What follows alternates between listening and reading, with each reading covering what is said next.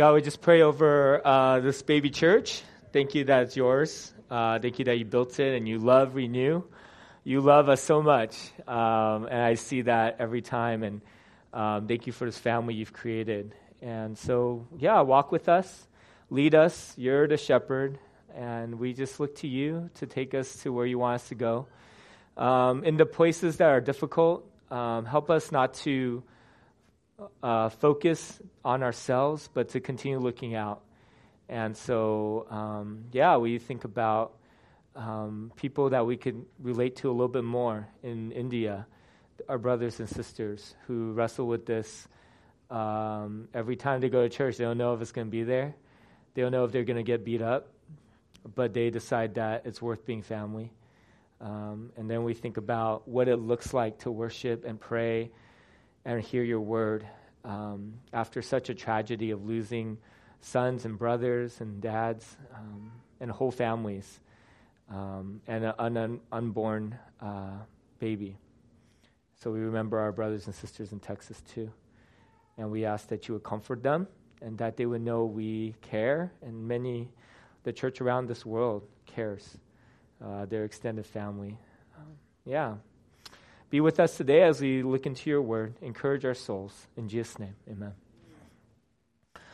All right, we're going through the book of Matthew. Um, it's made such a difference to see our small groups engage in Scripture.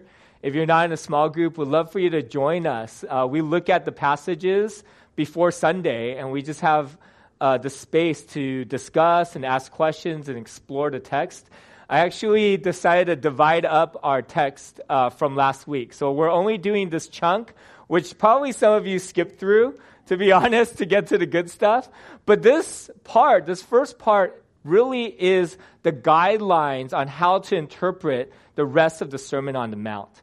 When we understand these principles, we understand the rest of the Sermon on the Mount, which is an incredibly important piece of, of text. Okay, here we go. Uh, this is Matthew chapter 5, verse 17. If you have your Bibles, take it out. Matthew chapter 5, verse 17. Do not think that I have come to abolish the law or the prophets. I have not come to abolish them, but to fulfill them. For truly I say to you, until heaven and earth disappear, not the smallest letter nor the least stroke of a pen will by any means disappear from the law until everything is accomplished. Therefore, anyone who sets aside one of the least of these commandments and teaches others accordingly will be called least in the kingdom of God. But whoever practices and teaches these commandments will be called great in the kingdom of God. For I tell you that unless your righteousness surpasses that of the Pharisees and the teachers of the law, you will certainly not enter the kingdom of God. All right, we're going to focus in and spend probably half our sermon on this one word, fulfilled. What does it mean when Jesus says, I've come to fulfill the Old Testament, the law, the prophets, the writing? And I remember the last time I talked about this word, I actually got so frustrated in children's ministry because I felt like God was showing me incredible things. It, you know, like this morning at four o'clock, I started thinking about this again and I couldn't go back to sleep. Other times I'm just staring at a wall, just thinking about this concept, trying to grasp it and articulate it to you. I attempted that six weeks ago in children's ministry, this last final point of what it means to be fulfilled. And I was just grieving deeply that I couldn't articulate it. And I literally just started weeping. And they're like, in the middle of my prayer, they're looking around like, Grace was like, he's, he's crying. Why are you crying, bro? I'm like, I just can't explain what I want to explain. And then in the big service, I skipped it. But I feel like I can finally say what I've been trying to, what I've been thinking about for six weeks. And if you don't understand it, that's okay. You can ask me later. So here's one of the concepts of what it means for fulfillment. And this is the perspective of the prophet, the man on the left. He's looking out, and God's showing him a picture in, in this prophecy we're going to look at that Matthew refers to of his current circumstance, where he is in that moment. But laced on top of that is Jesus' first coming and Jesus' second coming. But he sees it as one moment in one picture. And so if you look at this text, we have um, Micah saying, Marshal your troops, the city is going to be on siege. And he's speaking about Israel right now. Uh, they will strike Israel's ruler on the cheek with a rod. Basically, Israel's going to be uh, defeated. But then, second peak, second mountaintop, if you will, the second coming of Jesus. Uh, Bethlehem, you, are small among the cl- clans of Judah, but out of you will come one who will rule over Israel, whose origins are of old from ancient times. All right, and that's a section of that is grafted into Matthew. And then we have the second coming of Christ. Uh, Israel will be abandoned, and that's kind of the period we're living in. But she will labor, bear a son. Oh, sorry, that's the 400 years between the testimonies. And the rest of his brothers will return and, and join the Israelites. And that's kind of speaking of uh, the second coming. He will stand and shepherd his flock in the strength of the Lord, in the majesty of the name of the Lord. They will live securely for then his greatness will reach to the ends of the earth. So this is speaking about the second coming. And so in one, one fell swoop, we have the prophet speak about his time a couple thousand years later and X amount of years later in, in like three paragraphs. And what was annoying to me was like, how come he couldn't color code this for us? You know, why didn't he say, this is now, this is later, this is a lot later? And, and break it up. Why can't all the prophets break it up? Are they confused? Is God a bad communicator? Why did he lump it together? And then here's the concept that I've been thinking about for a long time.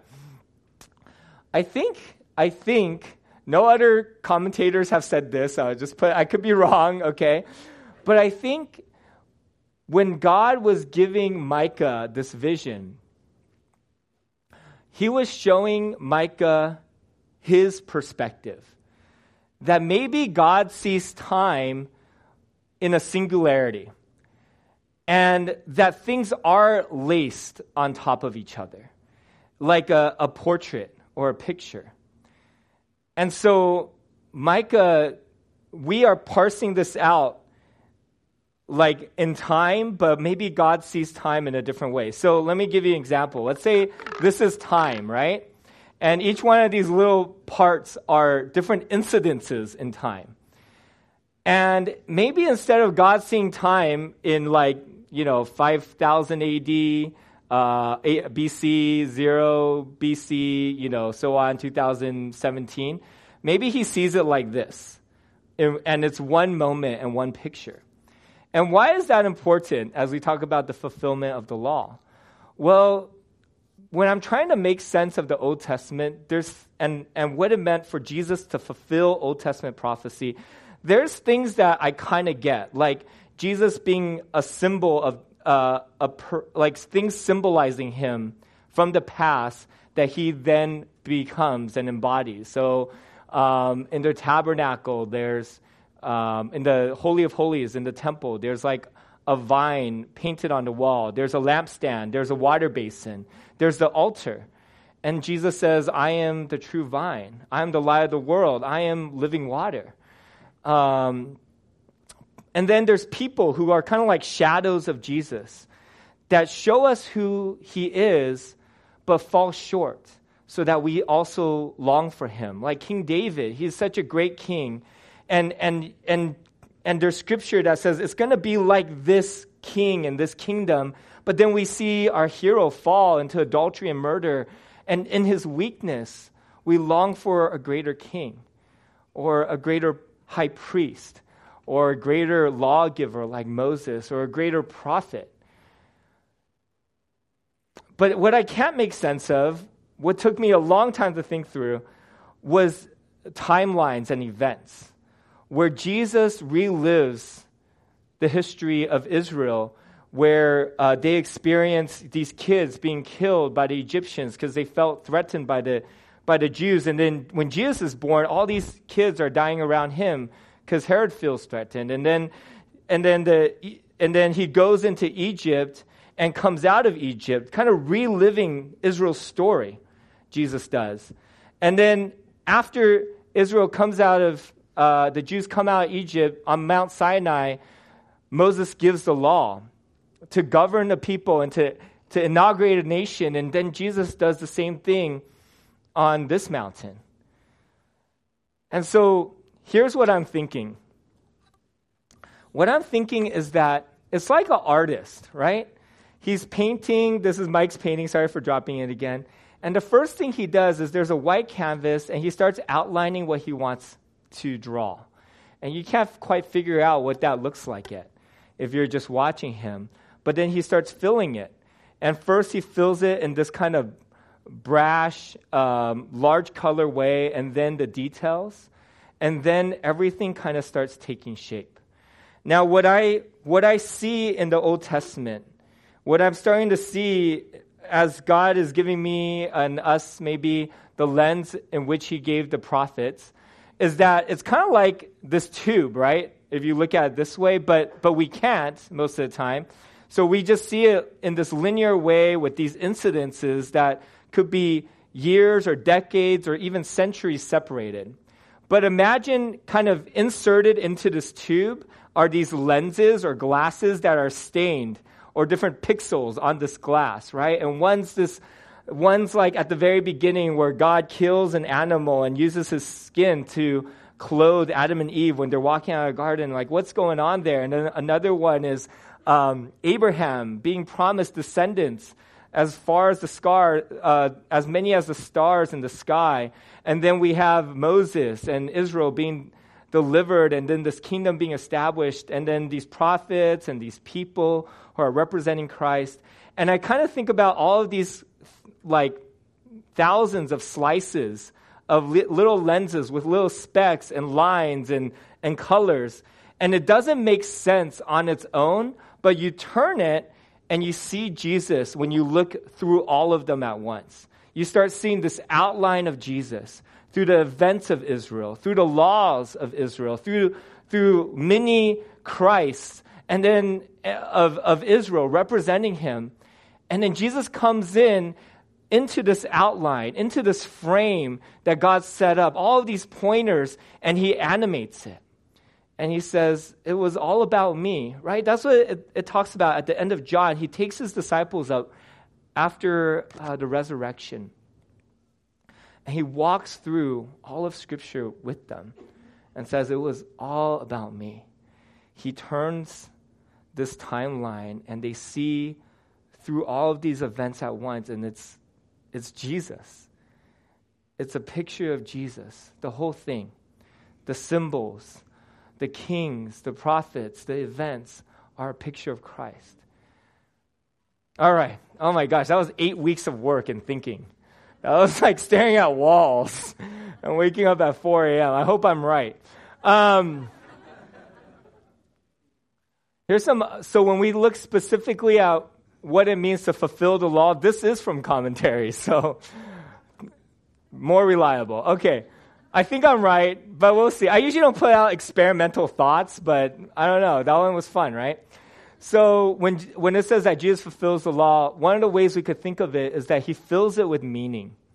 And he fills it with meaning by speaking to the spirit of the law, what the law was intended to do versus the letter of the law. And that's where the Pharisees and Jesus had a lot of uh, differences, right? The Pharisees would talk about what does it look like to keep this law in its exact form, or even be like a thousand miles away from breaking the law.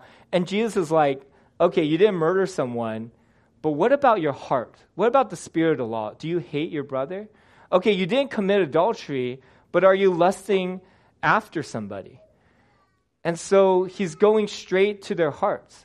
And that's why at the last verse, he says, You have to have a righteousness that's greater than the Pharisees. Because the Pharisees did the right actions with the wrong heart. And Jesus is saying, You need to have the right heart and do the right actions. And then he makes this audacious claim. Jesus does. He says, For very truly I say to you, until heaven and earth disappear, not the smallest letter or the least stroke of a pen will by any means disappear from the law until everything is accomplished. Now, think about how large this statement is. The earth you're sitting on is more temporal than Scripture. That the Bible will outlast the earth. That the, the earth is going to break down, shatter, and dissipate before the Bible. I mean, either you believe that or you don't. Because there's not a lot of room for, I'm going to pick and choose which scriptures I like. There's not a lot of room for this part might be false, but this part could be true. Not a lot of room for that. Do you believe in Jesus speaking about the Word of God? And I think when I look at Scripture and I see it like this, what can I see? I feel like, and when I hear about Scripture like that, I feel like there's this humility that grows. Um, that we need, right? Because we live in a generation where we've made a hundred films about ourselves on Snapchat where we're the star. We've modeled for a thousand different photos and we've exported it to our friends and our family and into the internet. And no other generation has done that. Life is more about us. The camera faces us more than any other generation. But I look through this lens and I see Jesus through centuries and promises fulfilled. And I feel humbled because he's the main thing, he's the real deal. Our names will be forgotten, our stories will be lost, we'll become meaningless, but Jesus has has been a major figure for for 20 centuries and he'll continue to be so. You know, another part of putting our faith in scripture is that we see some things clearly now, but there's another, there's a huge part of Scripture that we haven't seen yet. And so, as we look at, back at the past and see all the ways that Jesus have come through these prophecies and these events, we then look forward into the future and say, do we believe that he's coming back and reigning the earth again and that we could put our faith and our trust in him? There's a smallness of us there's a faith in God's future, and there's a focus on Christ. When we believe this, and then he drops down to, the, to our level. Anyone who sets aside the least of these commandments and teaches others accordingly will be called least in the kingdom of God. But whoever practices and teaches these commands will be great in the kingdom of heaven. You know, the, you can do the right thing with the wrong motives, with the wrong heart, like the Pharisees did. But if you have the right heart, you will do the right things. So when you really believe in Scripture, it'll, it will impact how you live and how you speak to others about living as well. So is, is the Bible true Is it your truth? Or do you have all these other competing truths? When I examine my life and see the places where I fall short from Scripture, what it says to me is that I actually believe another truth. When I feel conflicted, it's these two truths competing. Sometimes I see it right in front of me, and it's like this crossroad, and I pick one. But we can believe in Scripture that for me blows my mind. or we could believe in ourselves and create our own purpose and philosophies. Or we could believe in another human that will go 80 years and we'll see if they were right about some things. Or we could believe in our society and culture and all the messages they bring to the table, which is really a collective group of other people. I hope that putting our faith in God means taking His word and marveling at it.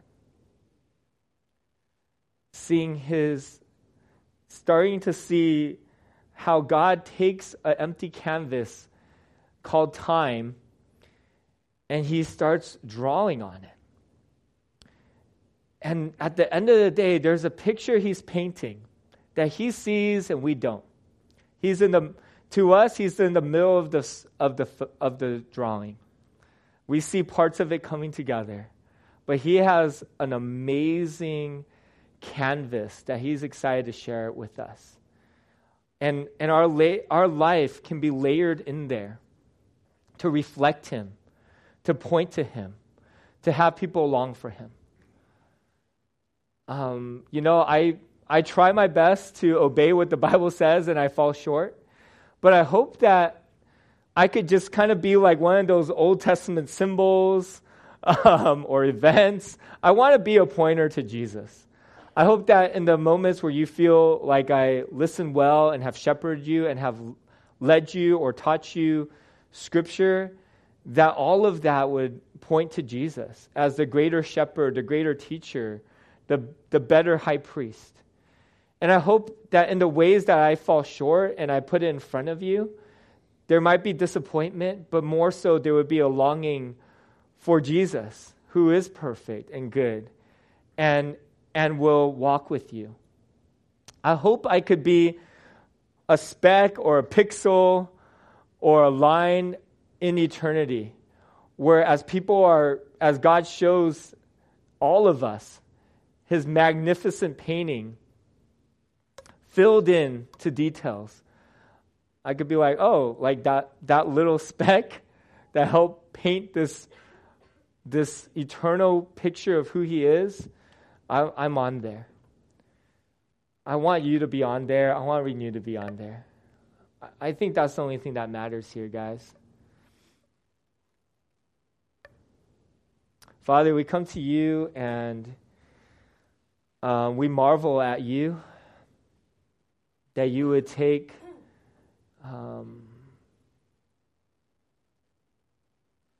all these different events and people in history, the Old Testament, the laws, and even our lives, and press it together to show how great you are. Press it together to paint who Jesus is in really detailed ways. And then you would come and animate everything you talked about, all of those symbols those events. I hope that there are moments today where we would humble ourselves and look outside of our really short lives. That our gifts and talents and accomplishments, our failures, would all look small in the vision of eternity, and that we would just long to be loved by this great God. That this God who sees time as one moment, that a thousand years are one day to you, that you would reach down and love us, that you would reach down and give each of us purpose, that you would die for our sins and allow us to live with you for eternity and allow our lives to have meaning when we're in your storyline. I pray for those who are wrestling with depression, anxiety, who feel lost and purposeless and worthless.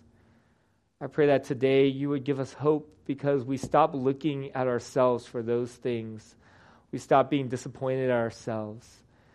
Um, we stop trying to fabricate meaning or ethics. But we say, man, God, you have something really amazing that you're doing across millenniums. And I want to be a part of that. I want to teach that. I want to live that. I want to reflect you. Pray that we would desire this. In Jesus' name, amen. We're going to just take a, few minutes to um, observe communion. Um, the grape juice represents Jesus' blood poured for us, and um, the bread represents his body broken for us. And I just remember um, that he came to fulfill the Old Testament, all of those promises about sacrifice and forgiveness. I'm surprised that he would be the one to lay down his life for us. But as we take it today, would we enter back in, for some of us, his promises, enter back into his purpose? Will we feel small and make him great? All right, if we could stand and take communion together.